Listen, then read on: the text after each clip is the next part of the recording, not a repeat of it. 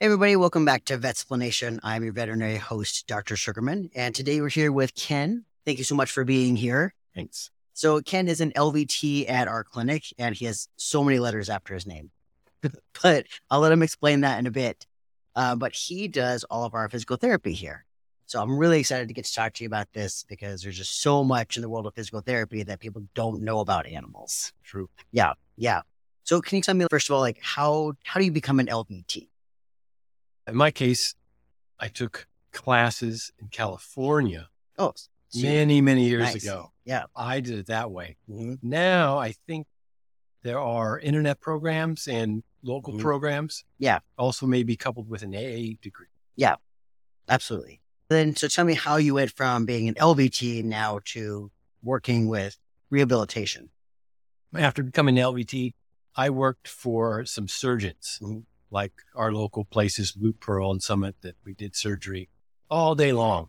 And there were all these gimpy animals back in the day. And this is when the animal rehab was just starting.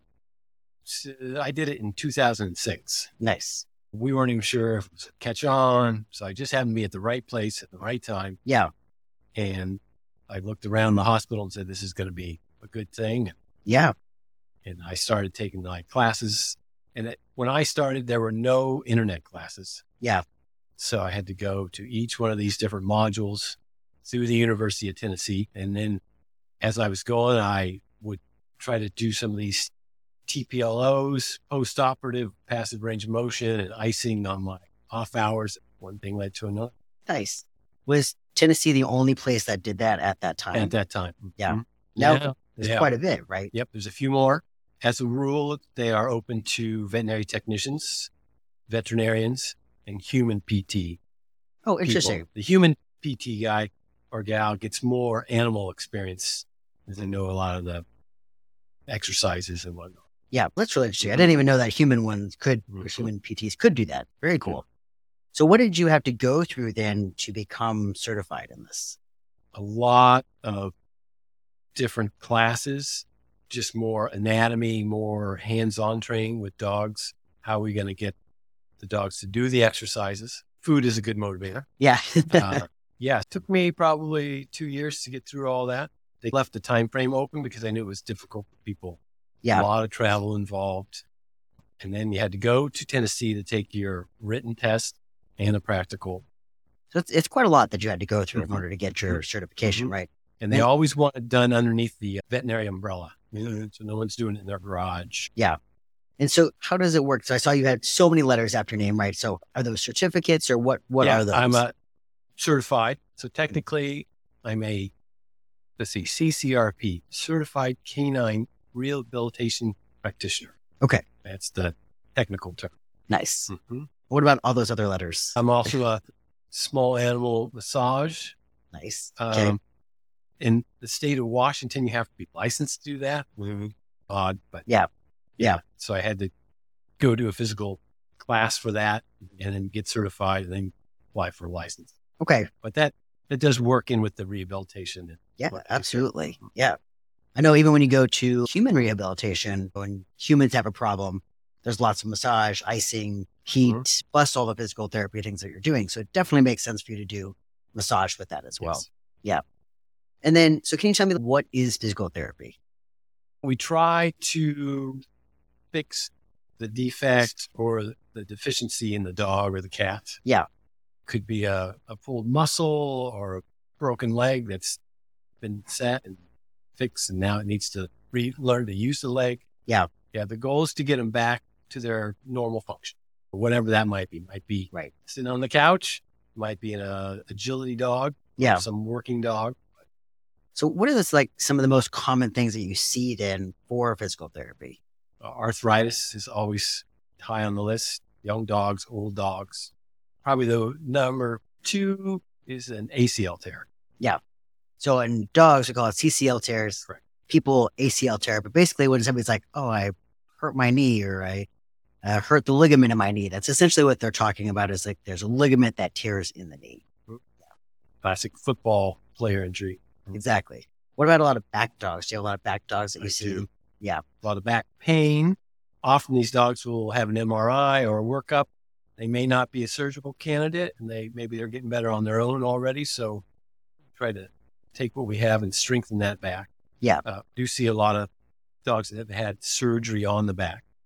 Just depends on how severe the injury was and how Right. motivated the dog is. Do you see a lot of them that have not had surgery, back dogs that you can help? Yes, Yeah, that's a big thing for us, especially in ER, is we have a lot of back dogs that Mhm. surgery is very expensive. And so I constantly talk about coming to do rehabilitation. yeah. First, it's, it's the rest. Get over that initial pain, and then get them strong. Yeah. practice using those feet. Fantastic. And then with the therapy, is it like a lifelong therapy or is this just over a couple months that you're doing? Like with humans, we think about it as it's what your insurance covers, Right. right? So how does this work with our animals? as a rule, the goal is to get them fixed and back home. Yeah. Some of the more chronic dogs, maybe they need uh, a tune up periodically. Okay. So I have some dogs that come in every couple of weeks, every three weeks, four weeks, and just to keep them at a certain level of fitness. Depends on how much mom and dad are going to do Right. at home. Yeah. I can give them a long list of exercises to do, but yeah, it's hard. Yeah. So it sounds very much like human medicine, again, where you're like, you're doing physical therapy here, but also giving the pet parents like something to do at home. Yes, lots Oh, Right. of home. Yeah. Yeah. Because they're only seeing me for 45 minutes once a week. I'm not going to fix it, but we can start. And there are obviously things we can do here that we can't do at home. And can you, can you kind of It's- tell me it's like a what, combination. exactly? Can you kind of what, what things you do have here that what things do you usually work work with? Oh, we do a lot. We have all the floor exercises, the massage, and of course the underwater treadmill. Yeah. It's a big one. That one's a very cool one. Mm-hmm. Yeah, my dog did that and she loved it. We do a lot of different Yeah. things. Oh, we have a machine called the Shockwave, therapeutic laser. So there's a lot of different modalities. which is great. I know that I've seen some other physical therapy places that only had just the floor exercises, but I feel like that's just not enough for them. Yeah, I understand a lot of people don't have the space. Yeah. And it takes a lot of space Exactly. and, and valuable space, usually to the animal hospital. But, but you need, it needs to be a combination of, of all. Yeah, yeah, absolutely. Are there other physical therapists in the area as well, or is it pretty much just you? No, they're not in the immediate area. Yeah. Down south towards Olympia, Seattle, and up north of Seattle. So pretty much you're the guy for Tacoma, essentially. Yes. Nice. All right. And then can you tell me more about the hydrotherapy? Like, how does that help dogs to be in water? Yeah. Now, in my case, hydrotherapy is an underwater treadmill. Also, it can be considered swimming in an Yeah. open pool or something. I'm sure- I'm sure for smaller dogs. I have a Great Dane, so she didn't. I don't know that she would fit for swimming, but yeah, there's a lot we can do for the older dog. We can slowly raise the water, and the water's 90 degrees, so it's nice and warm. nice. So we can essentially have them walking on the moon with less gravity, less stress on the joints. Yeah. And if they're recovering from that CCL tear, it's going to help them gradually use the leg. And then we slowly lower the water, gets a lot harder. Okay. Over time, we can Yeah. build up strength. And I have a few dogs that come in that aren't injured, that are either a show dog or some kind of athlete that Mm. just comes in for a workout. Yeah. And if they do a couple miles in 13 inches of water, that's a lot. of Wow. water. Yeah, sounds like it. That's really cool. I didn't know you did dogs that weren't in Just a necessarily few, yeah. for injuries. Yeah, It's nice because then you don't have to worry about right. anything. Put them to work. And then you said food is a really great motivator for them too, right? To be able to get them to walk. Yes. Get them to walk. We can use peanut butter on the glass Nice. uh, so they can walk and lick. And for our floor exercises, to get them to do what we want. Yeah. Because they don't know. They don't Right. know why they're here, what they're doing. Yeah, exactly. I remember when my dog had done it, she just put her feet, her back feet on the side so she didn't have to walk. Yes. Everybody's seen that in the back of the treadmill with one little foot trying to walk. Exactly. How, so how do you like, how do you adjust them then to get them to walk on it if they do that? First, I always go in with them for their first experience. Yeah. I got my fishing waders on, Nice. and that helps maybe help them get centered. They usually bounce back after a while if they stand on the side and they come back to the middle. Yeah. They also in a leash and a harness, so you have a little control. Sometimes they want to stop. Are you walking backwards or are you putting your feet on the sides? I'm putting my seat. Yeah. I was like, are you getting lots of like backwards walking exercise while you're doing this? my steps. Exactly. but backwards. Yeah. And then you also mentioned about laser therapy. So can you tell me more about laser therapy? What do you use that for? Yeah, that you also hear it referred to as photo biomodulation these days. Covers a wider range of light and its wavelengths. We use it a lot for pain, inflammation, those back dogs that didn't have surgery. And it's just making different wavelengths of light that are soaking in to the dog's body at a cellular level. Nice. Mm-hmm. So really for a lot of the inflammation purposes. I remember you could also use it for lots of other things as well, right? There was like ear problems and Mm-hmm. uh, all sorts of things. It was really interesting to, to see like how much you could use laser Yeah, therapy. I think we're for. just scratching the surface of what we can yeah, use the machine. yeah, absolutely. Mhm. And then what do you use shockwave for? Shockwave is a machine that it doesn't shock the dog, but it creates sound vibrations. And it is fairly loud and it sends the sound vibrations through the animal's tissue, creating inflammation. And then the body thinks it's a new injury and it has all these wonderful healing properties that can help kick in. Nice. So bringing more blood flow, Yep. more inflammatory Excellent for those cells, ligaments essentially. and tendons that don't Yeah. have a lot of blood flow. Yeah, Mhm. those take forever to heal. Like, you know, you could heal from a fracture faster than you could heal from a Sprained ligament tear. ankle, yeah. yeah. yeah. Nice. And then what about the floor work? So what do you use most of your floor work for? maybe you get a dog that doesn't like the water, or we can use these balance discs or the cavaletti rails that they have to step over. Mm, Okay. So that engages their core. So you're just trying to get other muscles stronger. Okay. And I think the dogs typically they enjoy it. Yeah. So it's something they want to do. We can just teach it kind of as a trick almost. Yep. nice. And then, so what about, is physical therapy really expensive? I think it can be, Mm. but pet insurance covers. it. Yes. So everybody Nice. should have pet insurance. Yeah, absolutely. I harp on that all the time. Definitely have Mm-hmm, pet insurance. Yeah. And again, the pet insurances only cover if it's done by a licensed or certified rehab person. So pretty much all of them cover you doing it essentially. Correct. There are some other doggy swim pools in the area, Mm-hmm. and the insurance will not cover. Okay. I know too, one big thing I was talking about is they have to have had the insurance before any injury occurs, 30 days beforehand. So that's always something to keep in mind, Yeah. right? You can't just get the insurance and then suddenly start going to physical therapy. With the physical therapy, then, like, how do you normally do like paying for it? Do you have packages that you do, or do you normally do just Uh, we have one an per in- session? initial intake. If it's a dog we've never seen before, or Okay. we just meet it for the first time, that's always done in conjunction with veterinarian at the hospital. Yeah. Make sure it's healthy and safe and it can go through physical therapy. Okay. And then there are a priced individual sessions if somebody just wants to do one a month or they're not real serious about it. Yeah. But I suggest most people buy a package of five or 10. They get a price discount and we can just pick away at those as we go. Nice. And you said usually your session is about once a, once a week, right? once a week seems to work really well for owners and the pet. Yeah. And if they're doing great, we can spread those sessions out, go every two weeks or every three weeks. And the stronger they get, the more they can do. And then those exercises that you send home with them, do you have like handouts for them or is there some way you just show them how to do I it? usually show them. I really like to have the owners present in the room because the animal likes that too. Yeah. So we can physically show them. There are some great YouTube videos out there on how to do stuff. Nice. Yeah, I really do like that you have them in the room to like see how they're progressing and make the pet more comfortable as well, especially with the weird environment like this weird sounds and Oh, stuff. it's an right? animal hospital. There's dogs Yeah. barking. Yeah. Exactly. Yeah. And yours, your office is like in a really nice area in the back of the hospital, which is really nice. Very fortunate. We can sneak Yeah. in the back door. Yeah. Avoid Exactly. the lobby full of barking dogs. Right, exactly. You don't have to walk through the, the crazy ER area. and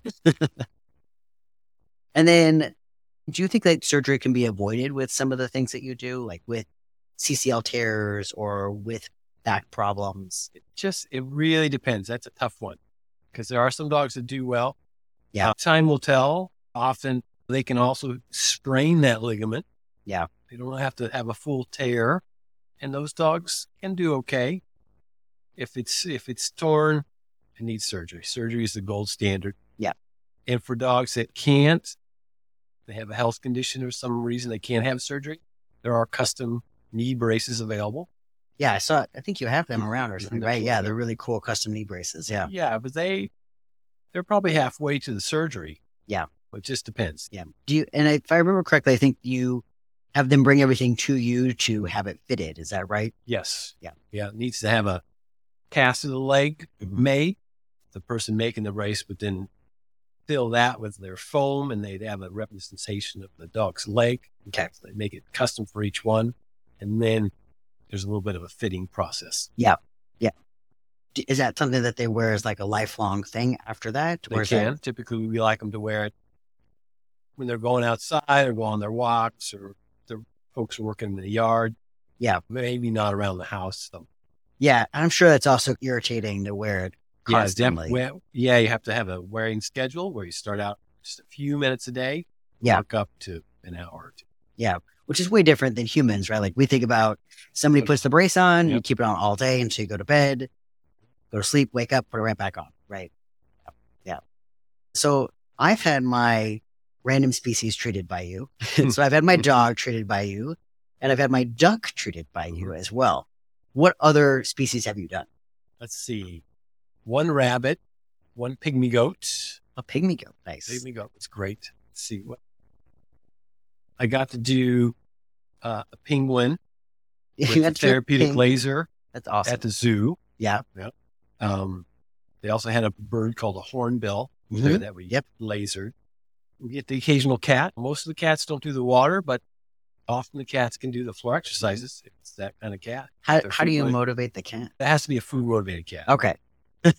like my duck was actually very food motivated because she loved lettuce. And then have you done any of your guinea pigs? I have lasered a guinea pig. Nice. I think they'll. Yeah, I'm sure they love. I don't know. They just love attention in the Yeah. first place. Yeah, nice. With the cats, what were most of the cats that you had to do? Like, what were they for? The current cat that comes in on a weekly basis is 16 and very arthritic. Ah, yeah. Other cats, some type of neurologic issue that didn't have surgery. They're just trying to retrain them to walk. Yeah. I think there was a cat with a broken leg, but it didn't take long for it to. They figure out the, that the leg's fixed. They start using. Oh, good. Mhm. So they had it repaired, and then Correct. they just coming Right, in for repair. physical therapy. Nice. Okay. And then, so with my duck, my duck had a ligament problem in the knee. So what were some that you said? The penguin had what now? uh, arthritis, Arthritis. along its spine. They probably live twice as long as they should. Or In do. captivity? Yeah. Yeah. yeah. Mm. And what about the pygmy goat?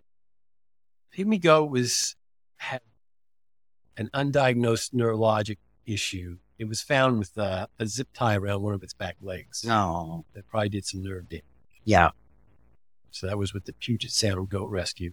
Nice. I was gonna say that's a lot of money to put into a goat, so Mhm. that's really Mhm. nice. He did quite well. Good. Yeah. Good. How long did he end up having to see you for? He only saw me twice, and then uh, they fitted him with a little wheelchair Oh, nice. that he could still walk in. Yeah. To take some of the load off of that bad leg and seems to be doing fine as far as I know. Do you do a lot of work with dogs in wheelchairs? Fair amount. It's good for those paralyzed dogs that aren't going to walk again. Totally gives them a whole new lease on life.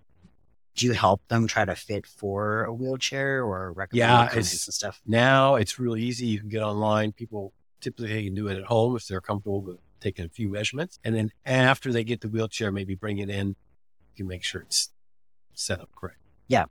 At what point do you feel like with those back dogs they should go to a wheelchair rather than waiting? Yeah. If they've had surgery or they continue to decline, Mm-hmm. we don't want to do the wheelchair too soon as the dog gets lazy and then Right. depends on the wheelchair. Yeah. But after some amount of time, you just know that Fluffy's not walking or it's not going to get much better. And Yeah. then it's time to. Yeah. A neurologist had once told me that it was also because you want to have more stability, like formed from the skeletal structures before doing that as well. Especially like broken back dogs, especially Mm-hmm. Yep. not putting them in a wheelchair right away. Yeah. Get everything healed up. Right. And it's how, how, how can people find you at this point? Uh, I'm at Sumner Veterinary Hospital. So I'm sure I'm on the websites. They probably Google animal rehab in Western Washington. I'll come up. and they just call in, talk to the receptionist about Yep. how to get an appointment with Mhm. you. Perfect. Was there anything else you wanted to mention? I don't think so. I think we covered everything. I think so. Real quick for the technician one, I know that some of the technicians were really interested in just like how to go about like becoming certified and also what you did to help learn how to do it. So you can talk to me a little bit about that. yeah the learning how to do it is is a lot of the hands-on those classes where maybe we had 15 or 20 dogs in the class and they were healthy so you could practice the exercises to get an idea of, of how to do it and Yeah. how to manipulate the dog in such a way that he's going to stand on the wobble board and Yeah. yeah and that also i think it just takes time Do you do like mentoring or anything for them? I have some of the programs require the participant to do 30 or 40 hours at an established place. Mm-hmm. Yeah. So I've done that in the past for people. Nice. Mhm. Then with our hospitalized patients, I know we talked about this before in doctors' meeting and stuff like having you come over to do a lot of those range of motion things. Like what kind of things can can they be doing too as well? Yeah. As soon as the surgery's done, icing's always good if they have availability and the access to the laser. Yeah. That's easy and helps um, acid range of motion, doing some massage on that leg or broken limb, you know, just getting the blood flowing gentle. Do you think that those should be done before you put the splint on, like before Dr. K puts that bandage on, or do you feel like it should be done after? Probably the after the day bandage after. comes off. Maybe it's going to stay on for a day or Yep. a day and a half. And then do icing at that point, range of motion stuff. Mhm. What about for a lot of those like geriatric patients that are sitting in the hospital, right? Not really moving around very much. Getting them up and getting them moving, even if it's just spending some time standing outside of the kennel. Yeah. Even Yeah. if you have to help them stand, we have those big inflatable peanuts that sometimes we just drape the dog over. Inflatable peanut? I don't know anything about this. Yeah, there's a couple here in the No. different sizes when they can just That's cool. support the dog. Yeah. And they get sternal, a lot of vestibular dogs or down for some reason. And Yeah. They just spend way too much time on their side. yeah, their side or just sitting on their chest and Mhm. not really moving around very much. I feel like that's very depressing for them Yes. to sit in the kennel like that. Yeah. And then also they're just losing so much muscle by Yep. sitting there for days. Yep. Yeah. I equate it to like geriatric patients, right? If your grandma's in the hospital, you Yeah. want grandma to be up and moving around. Some of those dogs, maybe even in the underwater treadmill, and maybe the belt doesn't even move. They're just floated. You put them in a life jacket. Yeah. Float them sternal. Uh, find some motivation for them to Right. get moving. get moving. Yeah. I know we had one in the hospital. And I was thinking about all that. And I was like, I wish that he could have done that, but he can't come out of oxygen for very long. There's the problem. with- But still, like a lot of the DKA patients and stuff, they're Mhm. just not moving around. I think that'd be really fantastic to do that. I think we're finding even a lot of cancer patients a good exercise routine doesn't have to be intense. Yeah. But keeping them moving is Yeah. going to help. Oh, that's It's going really to help their smart. motivation. We have, I'm going to be talking to Dr. Rizzo in a couple of weeks. So hopefully we'll talk about that as well. All Oh, excellent. right, cool. Anything else you want to add then? to that? And great. Okay, cool. Thank you so much, Ken. I really appreciate you Mm-hmm. coming on. Um, hopefully maybe we'll talk about another, another topic soon. I know that there's so many questions that people have about just physical therapy stuff in general. As they funnel in the questions, you can direct them to me or Yep. I can help you answer. Sounds good. All right. All right, thanks, Ken. Thank you. Hey guys, if you want to see Ken set up, by the way, and all the cute animals that he's worked on, including my duck, you're welcome to check out this episode on YouTube. We're going to have some of those pictures on there if you aren't already on YouTube. So, we're going to talk about our animal fact for today. So, today I decided to talk about penguins in honor of Ken's physical therapy that he did on a penguin, which I think is really cool. Penguins are also just really cool as well. I'm sure people know the general facts about them that they're flightless birds. They're usually black and white, except for there are some species that are not black and white. And that they're really great swimmers, right? They're built for swimming. But did you know about with the black and white, like why they're black and white and how that helps them? So they're black on their back and they're white on their stomach. And that actually helps to camouflage them. So if you think about if you're looking down from the sky into the water, it's really black, right? And so if the penguin is swimming, you're going to look at its black back. So it's camouflaged into the bottom of the ocean. What if you're a shark? You're a shark looking up, you know, through the water, up to the sky. The sky appears whitish, bluish, mostly whitish. And if you're looking up, you'd be looking up at the penguin's stomach, which means you'd be looking at a camouflaged penguin through the sky. So they actually have a good reason for being black and white, which I think is really cool. Also, like when they're in the water, they need to stay really warm and waterproof, right?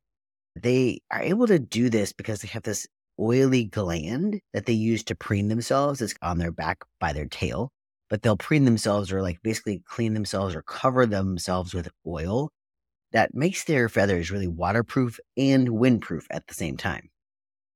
Now let's talk about their eating habits. So they eat really salty fish. They take up tons of water when they're swimming. And so what do they do with all this extra saltiness or sodium that's in their blood vessels, right? So they have all this really saltiness to their blood vessels and they need to get rid of that somehow. So they have this really special gland called a supraorbital gland that filters out the salt in their bloodstream and then they're able to pump it out of their nostrils. So supra refers to above and orbital refers to the eye socket. So it lives just like right around the eye socket. It's like right above the eye. It just filters out that salt so that all that salt leaves the body through their nostrils. And that makes them look like they actually have a runny nose all the time. So it makes them look like they have a cold constantly. So they have a runny nose, they're sniffling. And then you'll also see them shake their head a lot because they're trying to get rid of all that excess salty brine. Is your kid a rock collector? My, mine are. So are penguins. Some male penguin species give female penguins a rock as a gift in order to woo them. And then the female puts those rocks in the nest that she makes. Also, I might mess up the this name, but the Adelie penguin, I believe it's called, they want a very particular type of rock. So these it, it's these little tiny pebbles that are left behind these melting glaciers. And these penguins will walk long distances with these pebbles in their mouth just to add them to their collection of rocks. Speaking of long distances, the emperor penguin, which is the largest penguin of our present time, but there's actually a larger penguin real quick. The largest penguin had been a prehistoric penguin and called a colossus penguin.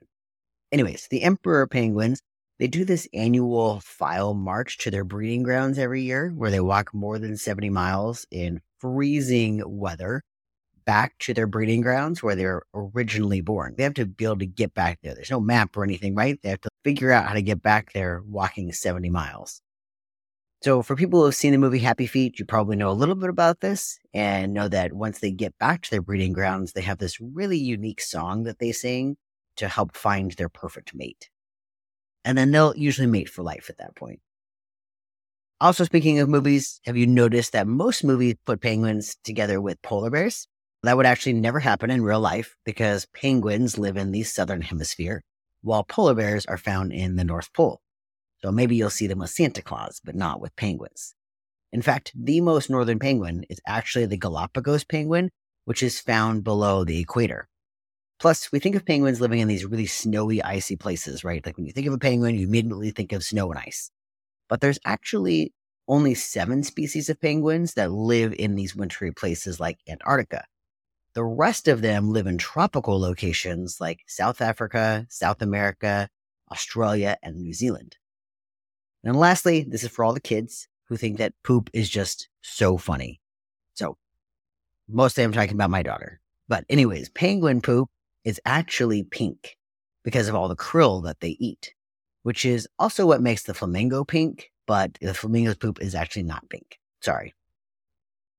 All right, with that, I hope that you learned something new about these really cool flightless birds. And then if you have any questions for me, as always, you, know, you can email me at shugs, S-U-G-G-S at vetsplanationpodcast.com, or you can find me on social media. I tend to be on Facebook the most, but I'm pretty much on all of them. Plus, we would really appreciate it if you would share this podcast with somebody you know hit subscribe wherever you're listening and leave us a review. We want to keep our podcast going and we really need help to do so. Thank you again for listening. And please remember always to keep your pets happy, healthy, and loved. Thanks, everybody.